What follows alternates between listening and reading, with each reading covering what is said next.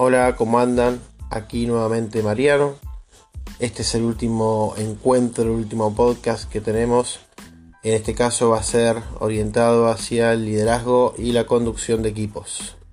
En función de lo que veníamos hablando en el podcast anterior sobre cómo potenciar los equipos de trabajo, la idea de liderazgo y conducción aparece como un papel preponderante que posibilitaría y facilitaría ese objetivo de mejorar el desarrollo de los equipos se van a ir dando cuenta que algunas características del liderazgo y conducción son similares, pero también van a haber algunas diferencias. Las principales es que la conducción es una función, o sea, se establece por una institución, y el liderazgo es un rol que sale naturalmente en los grupos humanos.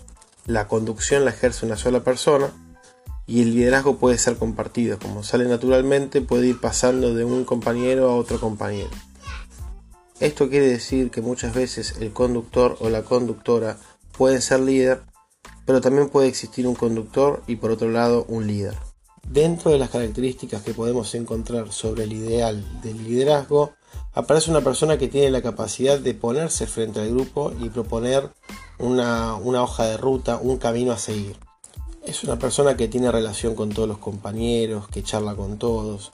Cuando propone una idea es el primero que la hace para motivar al equipo no toma las decisiones él solo, no se pone en formato de jefe, sino que dialoga con todos sus compañeros, si tiene que pasar a la posta o la centralidad a otro compañero, porque quizás sabe mejor del tema que él, lo hace sin ningún tipo de problema, entiende que la cuestión del liderazgo puede ir yendo y viniendo, y lo que sucede es que el resto del equipo, en función de lo que hace, cómo lo hace y la energía que él pone, lo legitima, lo, lo ve como un líder. Por último, destacar que el liderazgo es una habilidad que se entiende, permite desarrollar el trabajo en equipo. Eh, pero así también como surge naturalmente, también se puede aprender. Y un poco es en función de todas estas características que estuve mencionando. La conducción, como mencioné anteriormente, es una función establecida por una institución y su tarea básicamente es conducir el equipo, hay que tener en cuenta que no hay una única manera de ser conductor o conductora, que el conductor se puede centrar en la persona y ser autoritario, que se puede centrar en el equipo y consensuar con todos los integrantes hacia dónde ir, que se puede solamente centrar en los resultados, es decir, solamente quiere alcanzar los resultados, no importa cómo, o que se puede centrar también en los procesos, digamos, pensando en que estableciendo un buen proceso se alcanzará un buen resultado. Los conductores pueden fijarse en todo esto o pueden particularizar alguna más que otra. La autora nos menciona algunas características que los conductores o las conductoras deberían de tener. Habla de que deben conocer a los integrantes del equipo, tanto formalmente como informalmente, y así también poder generar confianza entre ellos, que poder generar unos códigos internos y un lenguaje en común.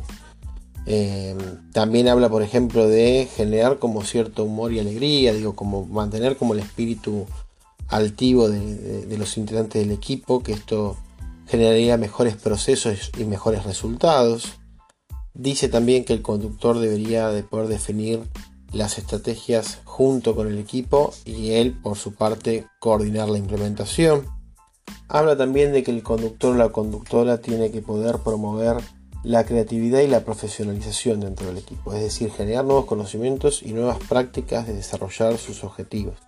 Y también incluso suma la posibilidad de eh, promover el surgimiento del liderazgo en alguno de sus compañeros. Y también habla de que el conductor no tiene la verdad absoluta y que es un error de los equipos cuando caen en la independencia total de la conducción. Bueno, espero que haya servido, que se haya podido quedar en claro las, diferencias y semejanzas entre liderazgo y conducción y cómo éstas permiten y posibilitan generar eh, un mejor equipo, un mejor funcionamiento, un mejor proceso y alcanzar mejores objetivos. Saben, como siempre, les digo que seguimos la conversación por, por el foro y que estoy para responder cualquier tipo de consulta.